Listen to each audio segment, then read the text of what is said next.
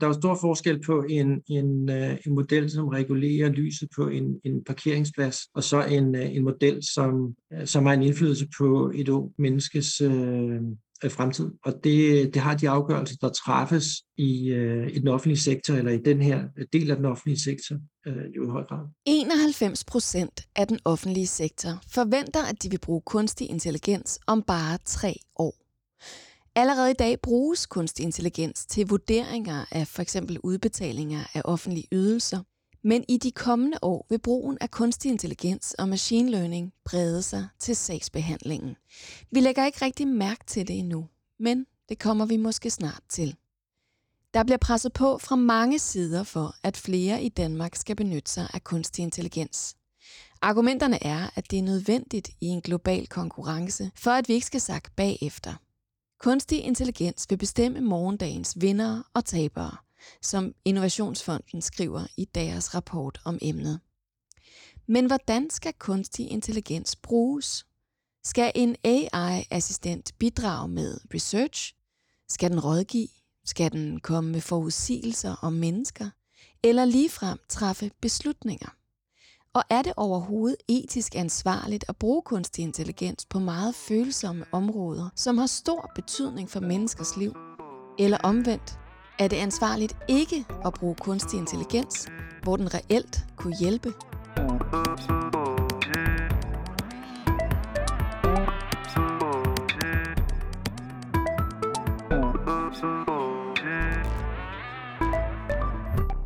En række eksperimenter med brug af kunstig intelligens i det offentlige har mødt stor kritik. Mest kendt er nok Gladsaxe-modellen, som er en machine learning-model, som skulle kunne udpege socialt udsatte familier for at opdage mistrivsel hos børn gennem data fra borgere, som ikke i forvejen er i søgelyset fra de sociale myndigheder. Det projekt er sat på pause nu, fordi det overtrådte persondataloven men også profilering af arbejdsløse med machine learning til at risikovurdere dem for langtidsledighed har skabt kontrovers. Og der er mange andre projekter i søgelyset. Jeg skal tale med Michael Munk, som er CEO for 2021 AI, som udvikler AI-løsninger til både det offentlige og private virksomheder. De samarbejder blandt andet lige nu med den danske sundhedssektor om et signaturprojekt med brug af kunstig intelligens. Og så skal jeg tale med Birgitte Eiriksson, som er vicedirektør og advokat i Tænketanken Justitia og en del af Dataetisk Råd. Hun beskæftiger sig særligt med digitalisering og automatisering af den offentlige sektor og hvordan data anvendes. Blinde Vinkler er en podcastserie, som undersøger, hvordan man drejer på bias-knappen og sørger for lige muligheder for alle i arbejdet med teknologi og videnskab. Den er produceret af Ingeniørforeningen IDA og IT-branchen. Hej Michael. Hej Marie. Michael Munk er CEO i 2021 AI og oplever, at interessen er stor, når de er ude og tale med danske kommuner om mulighederne i AI. De er ofte positivt overrasket over, hvor meget man rent faktisk kan gøre allerede i dag. Men han oplever samtidig en forsigtighed over for de juridiske og etiske aspekter. Derfor indgår de etiske spørgsmål i udviklingen helt fra starten. Michael, hvorfor begyndte du at interessere dig for at arbejde med sådan noget som at implementere løsninger med kunstig intelligens i det offentlige? Det gjorde jeg og øh, min, min, min virksomhed, fordi øh, vi så, der var utrolig store muligheder for at e-, effektivisere, for at optimere på arbejdsgangen, og for at sikre, at man øh, brugte færre ressourcer på en del, øh, en del opgaver. Og I har jo lavet, blandt mange andre ting, et digitaliseringsprojekt for den svenske Nordtälje Kommune, hvor kunstig intelligens blev anvendt. Vil du ikke prøve at rise op, øh, hvilken problematik var det, I skulle løse, og hvordan greb I det an? Jamen sådan meget, øh, meget kort fortalt, så oplevede man i øh, Nordtälje en, en vækst i antallet af øh, anmeldelser inden for det område, som, som i Sverige øh, bliver labelet børnemistrivsel. Der sad en række sagsbehandlere, som fik en, en stigende arbejdsbyrde, og som egentlig også vurderede, at de her sager blev sværere og sværere. Øh, de blev mere og mere kom, komplekse at afgive egentlige afgørelser på. De kunne, godt tænke, de kunne godt tænke sig at få en counterpart, som kunne hjælpe dem lidt, øh, som hvis man sad i et større rum med 50 sagsbehandlere og kunne diskutere en sag. Så de ville simpelthen, at de skulle bruge nogle helt flere hænder, har jeg lyst til at sige, men i det her tilfælde var det så ikke hænder. det var en digitaliseringsløsning. Hvordan, hvordan greb I det an? Hvad skulle den kunne? Jamen, jamen det vi gjorde, det var, at vi, øh, vi så på, hvilke data, der var tilgængelige, og der var faktisk data fra øh, forskellige myndigheder tilgængelige. Der var data fra skoler, der var data fra, fra børn selv, som lavede anmeldelser. Øh, der var en, en, en række datakilder, som, som vi kunne anvende til at se på øh, og forbedre den her service. Og derudover var der jo en række allerede indgåede afgørelser, som man også kunne analysere på og se, om der var nogen og det er der jo selvfølgelig, når det, når det er den type afgørelser, nogle øh, strukturer og, og, og nogle øh, trends i, hvordan, hvordan man kiggede på det her. Så det, de manglede, det var egentlig nogen, der kunne sidde og søge relevante oplysninger frem, eller hvordan?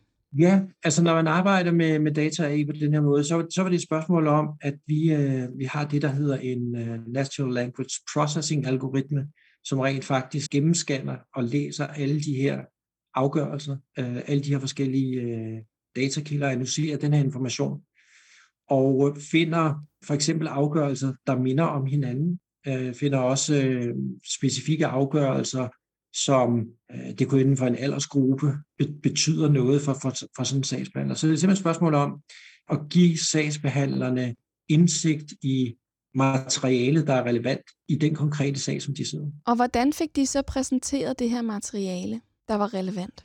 Jamen, det, det, der, er, der er et par parametre her, specielt når vi kigger på det offentlige, mener jeg. Og det er, at det er utrolig vigtigt, at når man arbejder med øh, AI, med data, med machine learning, at man ligesom gør det øh, meget, hvad kan man sige, meget tilgængeligt i et format, som folk de er vant til at arbejde med. Så det vil sige, at det er vigtigt, at det her det ligner noget, man har arbejdet med tidligere, og det er vigtigt, at det her det er og opfattes som beslutningsunderstøttende, når, når man arbejder med de her ting. Fordi hvis, hvis det ikke er tilfældet, så er det, at vi ender i de her scenarier, hvor at man, vi har set det i Danmark, øh, i Gladsaxe, vi har set det nogle andre steder, hvor, hvor folk bliver bekymret for, hvad, hvordan man anvender data, hvordan man anvender indsamlet øh, viden og forskellige andre ting. Så det, de ligesom fik præsenteret, det var, her er relevant information om sagen, men jeg nu taler jeg som AI'en, træffer ingen beslutninger, men giver dig oplysninger til at træffe beslutningerne.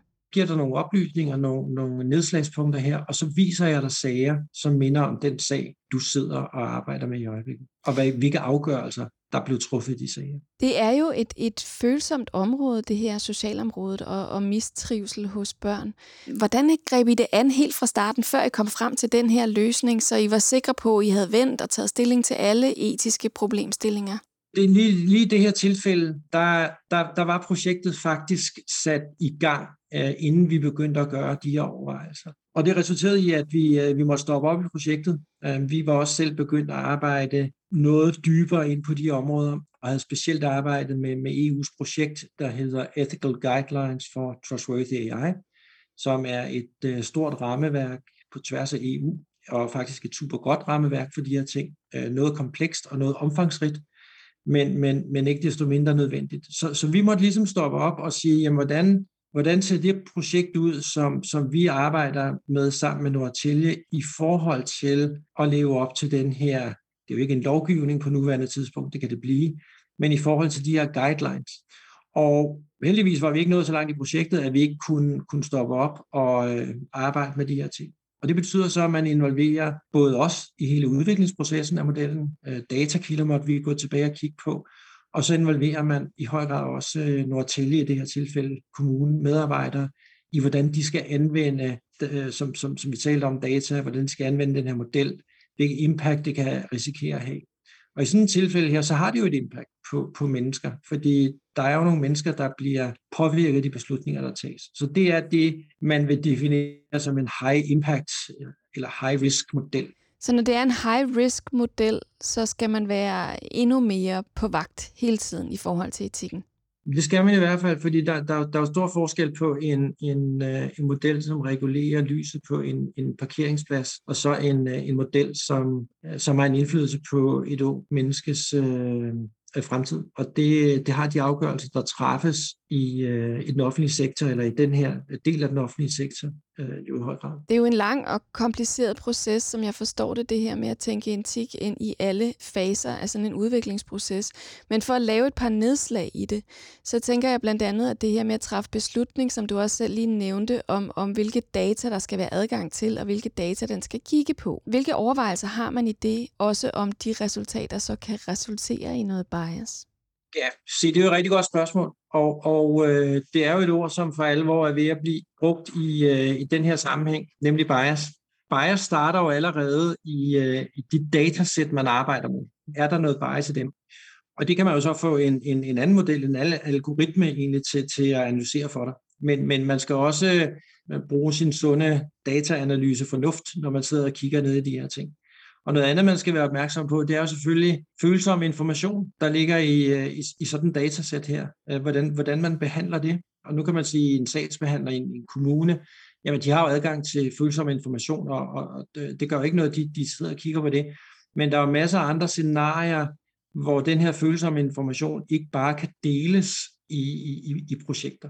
Du siger, der findes nogle algoritmer, der tjekker for bias. Er det simpelthen de datasæt, der kommer ind i, som de så kan tjekke, inden man benytter dem? Ja, altså det er jo, det er jo en af de her, øh, synes jeg, fantastiske ting ved, ved, ved det, der sker i, i verden i dag, når, når vi taler AI, machine learning, øh, mange af de her nye teknologier, det er, at de er næsten alle sammen baseret på det her open source koncept. Og det vil sige, at der sidder forskere i hele verden, øh, og det er selvfølgelig øh, både i industrien, øh, så de store virksomheder, der sidder med de her mennesker, men de sidder også på universiteter. Og når de har fundet algoritmer, som er gode til at tjekke for, for eksempel bias i et datasæt, jamen så bliver de open source. Og når de bliver open source, jamen så får vi alle sammen adgang til dem. Så skal vi selvfølgelig forstå, hvordan vi anvender dem. Vi skal forstå at anvende dem i den rigtige sammenhæng. Og, og, og hvilket også taler ind i, at det er jo ikke nok bare at køre sådan en, en, en bias-check. Det kan være meget sjovt at få nogle resultater ud af det, men så skal du så også kunne gemme øh, de her resultater og dokumentere, at du rent faktisk har gjort det her. Noget andet, det er så den her snak om, om, om gennemsigtighed, altså både i udviklingen af teknologien, som du lige har, har nævnt også, men også i det, at en sagsbehandler eller en borger helt konkret kan se, hvordan den her potentielle AI-assistent kommer frem til et resultat. Hvordan griber man det an?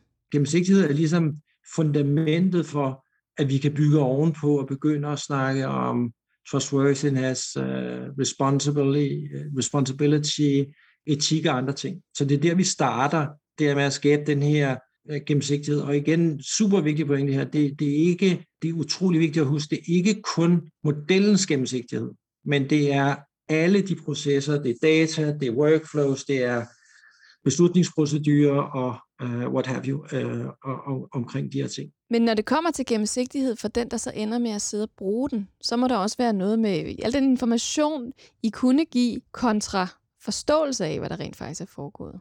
Vi har jo set, at når du sidder som sagsbehandler i en kommune for eksempel, så er det vigtigt at ikke nødvendigvis altid præsentere alt det materiale og alle de indsigter, som man kan få, øh, få fra sådan en model her. Og hvad mener jeg med det? Jamen det, jeg mener med det, det er, at man kan risikere også at blive biased selv på, på nogle parametre.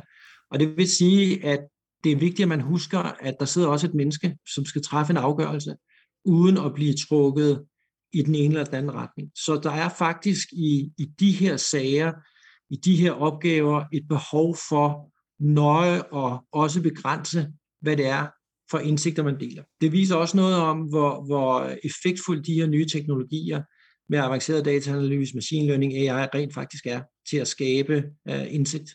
Men det vil sige, hvis mønstret er for klart, så virker det faktisk for meget som en beslutning, har jeg lyst til at sige. Ja, det kan ja. du godt sige på den måde. Det er faktisk en god måde at, at sætte det op på. Så man gør det lidt mindre klart, fordi det optimale er, at det er mennesket, der træffer beslutningen og får stillet de spørgsmål, der skal stilles. Ja, det er sådan, jeg ser det for mig. Øh, det er nemlig, som du siger, at huske, at man, man, man lige får øh, stillet de her spørgsmål. At man lige får spurgt ind til den person, øh, man, man, man har med at gøre her, hvor du kan sige, i mange andre sammenhæng, der giver det jo mening, at man har en automatisk beslutning, hvor, hvor vi ikke har det her human impact som en af en A-professor sagde til mig på et tidspunkt med det her med tilvænding med, med, med teknologi, han sagde, han, han gider altså ikke sidde og diskutere med hans ABS-bremse længere. Det, det bruger han ikke særlig meget tid på. Han, han stoler på, at den tager de rigtige valg for ham. Det er jeg heller ikke sikker på, at jeg vil være klar på, vil jeg sige. Men hvornår er det ansvarligt at anvende kunstig intelligens, og hvornår er det øh, ansvarligt, skulle jeg sige, ikke at anvende kunstig intelligens? Jamen det, det, det er virkelig et godt spørgsmål. Og, og øh, der er to svar på spørgsmålet. Og det, det ene svar, det er, at det bliver jo langt hen ad vejen ansvarligt at anvende kunstig intelligens, hvis man har styr på de faktorer, vi har talt om her, omkring øh, transparens, startende der, omkring etisk anvendelse, hvis vi sikrer, at data er, er i orden osv. Men det andet svar på spørgsmålet, det er også, at det er ikke ansvarligt i mange tilfælde ikke at anvende kunstig intelligens, machine learning eller automatisering, fordi der er så store besparelser ved at anvende de her teknologier. Og de besparelser kan vi godt bruge i det offentlige til, til, til måske noget mere menneskelig omsorg for, for, for, for dem, vi tager os af i, i de her øh, offentlige øh, systemer. Men hvorfor tænker du, at, at øh, hvad kan man sige, der er så meget kritik? Vi har oplevet, at en del af de her projekter i det offentlige er, er kuldsejlet og blevet stoppet undervejs. Jamen det har jeg, det, det har jeg en, en, en, øh, en, en forklaring på. Og forklaringen er, at det her, det er nye teknologier. Og det vil sige, at øh, hele produktionssætningen af de her teknologier, fra man har udviklet en model, til man går ned til sin IT-afdeling eller ringer til sin, sin IT-drift og beder dem om at i, i, i drift tage den her, der, der er et ret stort skridt. Fordi sådan en ny teknologi er ikke noget, man er vant til der og man kan hurtigt blive mødt med nogle meget relevante spørgsmål, helt øh, basalt omkring øh, sikkerhed, hvordan det er udviklet. Man kan blive øh, mødt med nogle spørgsmål, og bliver mødt med nogle spørgsmål nu, om de områder, som vi har, vi, vi har talt om, nemlig hvordan lever man op til EU's guidelines på det her område. Øh, kommunerne, øh, KL og Kammeradvokaten har jo lige lavet juridisk værktøjskasse. Hvordan lever man op til den standards, øh, hvad hedder det, guidelines på de her områder osv. osv. Og hvis man ikke har styr på de her ting her, jamen så kommer man ikke i produktion. Men kunne man forestille sig, at, at uh, dataetik, eller hvad kan man sige, det at have styr på de her begreber, og hvordan man arbejder med dem i forbindelse med AI, ligefrem bliver et konkurrenceparameter? Det er jeg heller ikke i tvivl om, det gør øh, og det er jo i høj grad det, som øh, EU forsøger at gøre. Øh, vi arbejder med EU på tre projekter øh, på de områder i øjeblikket. Jeg synes faktisk også, der er en god forståelse for, at hvis man bare skruer op for lovgivning, hvis man bare skruer op for de her krav, jamen så kvæler man øh, initiativet, fordi det er komplekst at leve op til. Øh, de her ethical guidelines for trustworthy AI, som nævnt, det, det er 142 spørgsmål plus underspørgsmål. Så, så bare at forstå dem, øh, bare at, at begynde at sætte sig ind i hele det her øh, nye univers omkring øh, etik, ansvarlig anvendelse af teknologi, det er komplekst. Så det er jo noget, man skal rulle ud i øh, et vist tempo, øh, og så skal man, øh, så skal man både som, ja, som EU, som Danmark, som virksomhed, øh, som det offentlige, være, være, være glade for, at man øh, bliver tvunget ud i det her. Fordi det, det gør, at man, som du nævner, man får helt sikkert en konkurrencefordel. Fordi der er jo ingen tvivl om, at når vi står som øh, forbrugere, som borgere og kigger ind på dem, der skal servicere os, så vil vi jo stille nogle krav til, at det her bliver gjort på en ordentlig måde.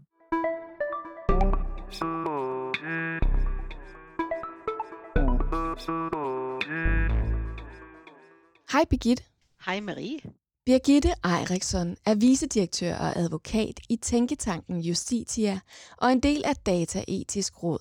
Hun kæmper for en større gennemsigtighed i myndighedernes anvendelse af borgernes oplysninger for at sikre respekt for borgernes retssikkerhed og deres ret til privatliv. Birgitte, hvorfor interesserer du dig specielt for brugen af kunstig intelligens og machine learning i det offentlige? Det gør jeg, fordi når vi snakker om offentlige processer, så er det ofte nogle processer, hvor borgerne ikke selv kan vælge, om de deltager eller ej. Vi har alle sammen pligt til at interagere med offentlige myndigheder afhængig af, hvilken situation vi står i. Det kan være, at vi skal ansøge om noget. Det kan være, at vi skal forpligtes til noget. Og derfor så er interaktionen mellem de offentlige myndigheder og borgere og virksomheder i mine øjne særlig interessant set ud fra en menneskeretlig, retssikkerhedsmæssig vinkel. Du er jo med i, i Dataetisk Råd, og I har lavet et vurderingsskema til samkøring af data i det offentlige, herunder ved brugen af kunstig intelligens. Og det stiller spørgsmål til en række af de kerneovervejelser, som I anbefaler, man skal, man skal foretage sig undervejs, når man skal arbejde med det her. Hvorfor, hvorfor har det været nødvendigt at lave sådan et vurderingsskema, synes I?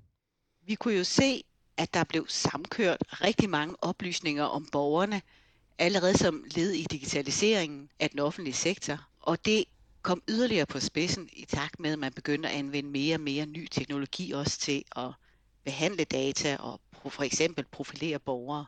Og hele det her koncept med at, at øh, samkøre rigtig mange forskellige data om borgere, det indeholder jo en profilering af borgerne. Nogle gange kan det også indeholde nogle forudsigelser, eller det kan betyde, at man får en afgørelse, som, er, som ikke kommer fra et menneske. Og det rejser selvfølgelig en lang række dataetiske spørgsmål, som vi synes, der, at vi vil prøve at bidrage med ved at sætte et refleksionsværktøj til rådighed.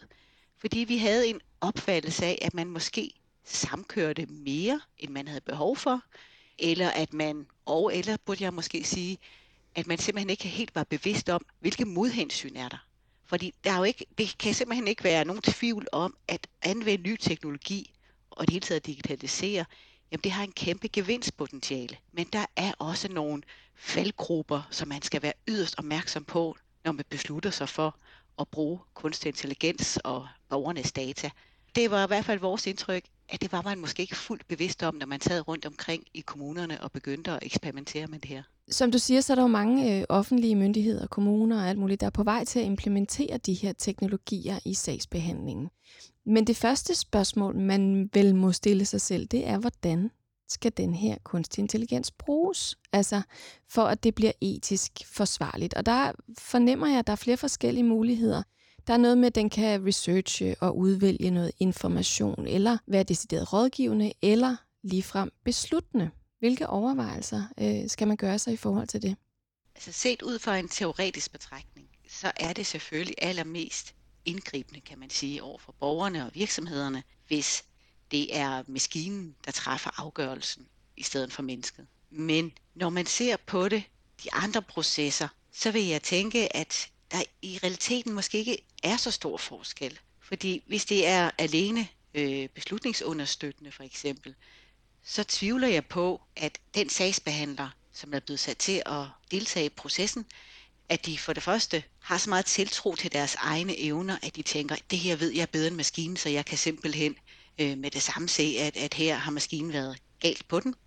Eller nummer to, at det simpelthen ikke er transparent nok, hvad der sker til, at det er muligt for mennesket at holde øje med, hvad der foregår. Det bliver uforklarlige afgørelser. Men hvis det bare handler om indsamling af oplysninger, har jeg lyst til at sige, har det så stadigvæk ja, det var, en betydning? Ja, det var jo egentlig den første mulighed, øh, og det er selvfølgelig også den mindst indgribende, men også her opstår der faldgrupper, for det betyder jo, at det pludselig er maskinen, som træffer afgørelse om, hvilke beslutninger eller hvilke oplysninger, der er relevante at inddrage i sagen. Så der kan jo godt, hvis der er en fejl i maskinen, eller der er noget bias, eller et eller andet, der betyder, at der, at der er nogle oplysninger, som bliver undtaget, at så bliver der heller ikke lagt vægt på alt det, som der burde, hvis det nu havde været en person, som har siddet og læst sagen fra ende til anden med alle dokumenter. Men vi mennesker er jo også i høj grad biased, Begitte. Altså måske er en maskine faktisk bedre til at være retfærdig, eller hvordan? Det vil jeg give dig fuldstændig ret i. Og øh, jeg har også set undersøgelser, for eksempel med, med dommer i USA, hvor man kan se, at der bliver dømt ekstra hårdt lige inden frokost. Så selvfølgelig har du ret i det. Men jeg tror, vi har lettere ved at acceptere, at det er et menneske, fordi hvis det er en maskine, så bliver det pludselig et meget stort antal afgørelser, som rammer rigtig mange mennesker, uden at vi er i stand til helt nøjagtigt at efterprøve, hvornår gik det galt, hvad var det, der gik galt, og hvor mange borgere og virksomheder er omfattet af det her. Hvis det er mennesker, så er det simpelthen lettere for det første at efterprøve, men det er også lettere ved sammenligning på tværs af for eksempel dommer eller sagsbehandler at se, her er der en, som simpelthen mangler nogle kvalifikationer eller har misforstået en proces. Når man taler om, om kunstig intelligens, så taler man jo også om, om brug af data. Altså, hvad skal den kigge på, som vi lige har snakket om? Og sammenkøring af data, ikke mindst. Hvad skal man holde sig for øje, når man udvælger, hvad maskinen skal kigge på og forholde sig til? Det er selvfølgelig rigtig vigtigt, at alle relevante oplysninger kommer med. Det vil sige, at man skal i udviklingsfasen have tænkt rigtig godt igennem, hvilke oplysninger, der overhovedet er relevante i denne her sammenhæng. Samtidig skal man jo undgå, at der indgår forhold eller oplysninger, som kan betyde, at der reelt kommer nogle diskriminerende afgørelser ud. Det kan for eksempel være, hvis der indgår oplysninger om køn eller alder, når der skal ske matching mellem en stilling og en ansøgningskandidat, hvor man kan spørge sig selv, hvilken betydning har det egentlig, om det er en mand eller kvinde, hvis det er kvalifikationerne, man går efter. Så man skal også være opmærksom på at tage de oplysninger ud, som kan betyde, at afgørelserne vil lægge vægt på nogle kriterier, som i virkeligheden er usaglige, og som kan føre til, at nogen forfordeles. Men hvis man har at gøre med meget komplicerede områder, lad os sige sådan sociale sager for eksempel, så tænker jeg, at man som udgangspunkt har lyst til at få så stort og, og komplekst et billede som overhovedet muligt for at træffe svære afgørelser. Kan det så ikke være meget svært at tage noget fra? Det ved det utvivlsomt, men meget komplekse sager kan heller ikke simplificeres. Hvis vi for eksempel tager noget som tvangsfjernelse af børn, det er en meget kompleks sagstype, hvor der skal lægges vægt på utrolig mange øh, forskellige forhold, men hvor der samtidig skal en vurdering, her er det jo meget en menneskelig vurdering i dag, en menneskelig vurdering af, hvordan skal de sættes i forhold til hinanden. Jeg tror, det bliver meget komplekst at overlade det til maskiner, især når vi er på områder, hvor afgørelsen har en meget indgribende karakter. Det kunne være anderledes, hvis det for eksempel er en ansøgning om et kørekort, hvor der også skal lægges vægt på forskellige forhold eller andre ansøgninger. Men jo mere indgribende afgørelsen er, jo sværere er det selvfølgelig at overlade det til et menneske, og men undskyld til en maskine, og sige, nu sorterer jeg og, øh, i, i data, og nu tager jeg øh, de oplysninger med, som øh, jeg er programmeret til, og jeg lader nogle andre ligge, eller jeg tager for mange oplysninger med og lægger væk på nogle kriterier, som slet ikke burde være relevante her. Men det, som så ofte bliver argumentet for det her, det er, at hvis man bare inkluderer en, en høj grad af gennemsigtighed i, hvordan maskinen er kommet frem til sin afgørelse, eller hvordan den har udvalgt, hvis det ikke er en afgørelse, hvordan den har udvalgt noget relevant materiale, så, så er det godt. Hvordan implementerer man nok gennemsigtighed i, i en algoritme, og kan man det? Altså gennemsigtighed handler jo faktisk om flere forskellige ting. Det handler både om, hvilke data, der indgår, og det handler om, hvilke data, der bliver lagt væk på, og så skal man kunne forklare, hvordan har algoritmen så afvejet det her. Og der tror jeg særligt det sidste, i mine øjne i hvert fald, og med den begrænsede tekniske viden, jeg har som jurist, at den sidste del er utrolig vanskelig. Hvorimod det kan være noget lettere at sige, hvilke data puttede vi ind, men præcis hvordan data bliver vægtet mod hinanden, som jo er svært også for mennesker, ja, det bliver typisk helt ugennemsigtigt, en slags black box. Og hvis det bliver det, og vi har tale om indgribende afgørelser over for borgervirksomheder, så står vi også i en situation, hvor det bagefter bliver svært at forklare afgørelsen og dermed at efterprøve afgørelsen. Og vi har ellers i Danmark af retssikkerhedsmæssige årsager i det øh, toinstansprincip. Det gælder både, når forvaltningen skal træffe afgørelser, det gælder også, når domstolene træffer afgørelser. Så hvis man reelt eliminerer det og tilbage har kun en afgørelse fra en instans, som ikke kan forklares, selvom den kan måske standardbegrundes, så vil jeg sige, at der er tale om en voldsom forringelse af borgernes retssikkerhed. Ja, for jeg har lyst til at sige, at en af, en af mulighederne for også at gøre det forståeligt for den, der sidder sagsbehandleren eller borgeren, det er at sige, når vi lagde, vi lagde 15% vægt på det der parameter, og så lagde vi 25% vægt på det der parameter. Er det nok? Jeg har svært ved at se, hvordan man ud fra en matematisk model, som det her jo er, kan, når vi har med komplekse sager at gøre, kan veje rigtig mange forskellige data op mod hinanden. Fordi hvis vi bare har, lad os sige, fire forskellige datatyper, så kunne det her sagtens lade sig gøre, man har sagt. Det her, det var det afgørende, og så tillagde man måske de andre øh, kun 10% øh, vægt. Men skal man veje flere forskellige ting op, for eksempel, hvad er barnets bedste tag her i en bestemt situation, hvor der kan være mistrivsel i familien, så er der rigtig mange faktorer. Og så tror jeg ikke, det giver mening bagefter at sige, at de her 100 ting, som er indgået, så ligger vi så så mange procent i forhold til det, men i en anden relation, når vi sammenligner to andre data, så fik det andet, fik det samme datakilde en anden procentsats. Altså, det bliver svært bagefter også at kunne forklare det på den måde. Men der vil også være sager, hvor det godt kunne lade sig gøre. Altså de mere simple sager. Gladsaxe Kommunes brug af, af machine learning eller kunstig intelligens til at finde socialt udsatte familier for at forhindre mistrivsel hos børn, den, den har jo virkelig været, øh, været meget kritiseret, og den blev lukket ned for overtrædelse af persondataloven. Hvad, hvad kan bekymringerne være i denne her brug af kunstig intelligens, som jo på en eller anden måde prøver at forudse fremtiden? Ja, der er ikke nogen tvivl om, at det var et meget anerkendelsesværdigt formål, der lå bag, fordi det er svært at finde børn i mistrivsel. Og jo tidligere man finder dem, øh, jo større er chancen for, at de børn når at få et godt liv. Så jeg forstår sådan set godt, at man fra Gladsaxe Kommune tid ønskede at promovere sådan et redskab og sætte det i gang. Problemerne opstår, når vi begynde at masseovervåge borgere for at finde nogle ganske få.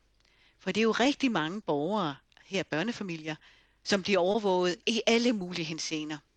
Både øh, forældrenes forhold, øh, barnets forhold, både fremtidige, nutidige og fortidige forhold. Det skaber en meget intens profilering. Og samtidig, og det der er endnu værre, det er, at man begynder at komme med nogle forudsigelser om, at her er der, her vil det sikkert gå galt. Det vil sige, man får pludselig også et stempel, som man er dårlig forældre, allerede i en fase, hvor tvangsanbringelse måske slet ikke er på tale, men vi skal snakke om, hvordan forhindrer vi, hvad, hvad skal der til for, at vi undgår en tvangsanbringelse. Men at få et, et, et sådan stempel helt fra starten af, at her står du i den situation, at øh, du bliver af en maskine betragtet som dårlige forældre, og hvis du ikke gør en hel masse nu, så, øh, så kan du godt regne med at, øh, at miste dit barn. Det, det vil jo få indflydelse på, hvordan den person, eller her det er et forældrepar, hvordan de forældre lever deres liv derefter med den stempling.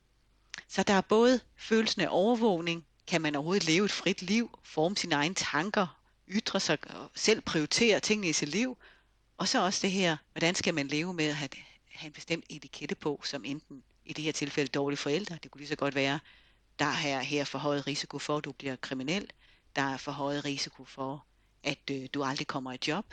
Der kan være mange forskellige ting, som er som i virkeligheden vil ødelægge den persons muligheder for at udvikle sig yderligere og måske også gøre det sværere at blive mønsterbryder. Og jeg ved, du, du tidligere har nævnt det her med, at der, der er en særlig bekymring for, for socialt udsatte og borgere med, med få ressourcer, når man benytter samkøring af data og kunstig intelligens. Hvordan kan det være? Det vi kan se, det er, at det jo især altså udsatte og hele taget andre ressourcesvage borgere, som der er ønske om at overvåge. Så jeg tror, de vil i meget, meget høj grad blive udsat for en, en overvågning, som, som simpelthen kan blive så intens, og de kan komme til at leve et helt andet liv, end måske resten af befolkningen kommer til. Og det er jo en gruppe, som i forvejen har det svært. De kan også have svært ved, når de først har fået en afgørelse eller en forudsigelse, hvad det nu er, og reagere på den på samme måde, som andre kan gøre. De har måske ikke ressourcerne til, hvis det er en afgørelse, at gå til en advokat og sige, jeg har brug for hjælp her, jeg har fået en afgørelse, der ser mærkelig ud, og kan det være, øh, der er noget galt med, med den øh, maskine, der har, der har givet mig den her afgørelse, og hvordan kommer jeg videre med den her sag? Der er det jo lettere for andre. Så jeg tror, vi kommer til at have et, vi har jo allerede, vores samfund er jo allerede delt i befolkningsgrupper. Vi kommer til at grave de grøfter, der er mellem befolkningsgrupper, det endnu dybere, fordi vi vælger at sige, for at bekæmpe udsathed, så det er også de udsatte ressourcesvage, vi holder skarpt øje med, gennem massiv dataindsamling og dataovervågning.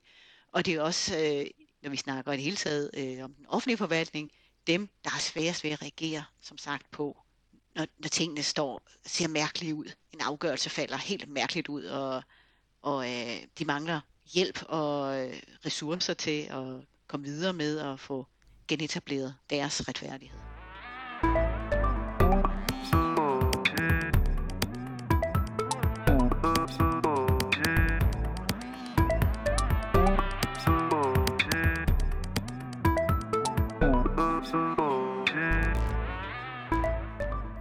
Det var alt, hvad vi nåede i denne episode om fordelene ved og bekymringerne omkring brugen af kunstig intelligens i det offentlige. Podcasten Blinde Vinkler er produceret af Ingeniørforeningen IDA og IT-branchen. Den er udviklet, tilrettelagt og redigeret af mig. Jeg hedder Marie Høst.